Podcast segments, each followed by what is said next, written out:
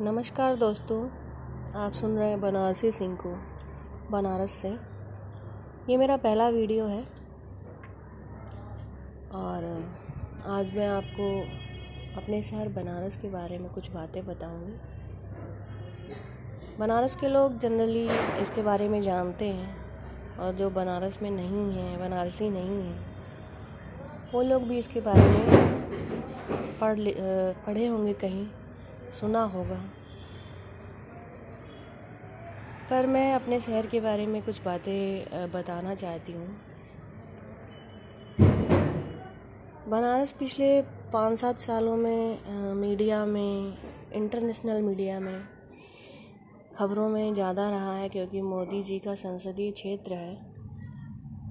लेकिन अब जो शहर बनारस है, ये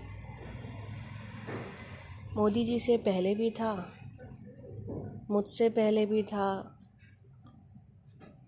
लगभग हज़ार सालों से, हज़ार सालों का लिखित इतिहास तो है बनारस का। उससे पहले ये काशी के रूप में, काशी नगरी के रूप में जाना जाता था। काशी के लिए कहा जाता है कि भगवान शिव के त्रिशूल पर टिका हुआ है। इसीलिए जब दुनिया में या भारत में प्रलय आता है या बाढ़ आती है तो सब डूब जाएगा, लेकिन काशी कभी नहीं डूबेगी। पति तपावनी गंगा जो है शिव के चरणों को छूकर वापस चली जाती हैं और बाढ़ का स्तर कम होने लगता है। तो प्रलय में भी नष्ट नहीं होने वाली काशी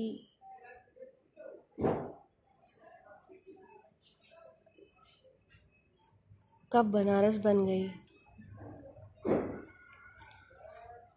काशी के बारे में बात करें तो काशी है मंदाकिनी और गोदावरी और गंगा नदी के बीच स्थित त्रिशूल नुमा या त्रिकोण में बसी हुई एक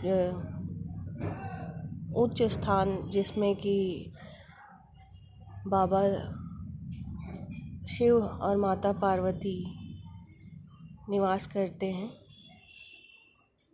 काशी विश्वनाथ मंदिर के बारे में सबने सुना है और अभी उस पर बहुत बातें हो रही है। काशी विश्वनाथ मंदिर में ख़ास बात ये है कि ज़्यादातर जो शिवलिंग होते हैं उसमें बाबा ही विराजते हैं और वो दाही दाहिनी ओर विराजते हैं। बट काशी विश्वनाथ मंदिर में जो शिवलिंग है उसमें बाबा बाई तरफ़ यानी लेफ़्ट साइड में विराजते हैं और माता जो है वो दाहिनी साइड में विराजती हैं राइट साइड में। और इसीलिए जो काशी है वो तारक नगरी है।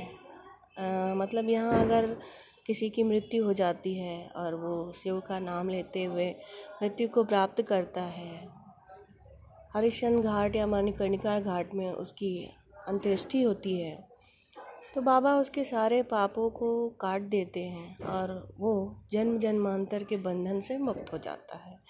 इसीलिए बनारस को काशी को मोक्ष नगरी भी कहते हैं। मोक्ष मोक्ष मानव जीवन की सबसे बड़ी उपलब्धि, उसका लक्ष्य क्या है? मोक्ष है। हम मोक्ष की प्राप्ति के लिए ही चौरासी लाख योनियों से गुजरते हैं, अंत में मानव जीवन में आते हैं। और भगवान श्री हरि विष्णु के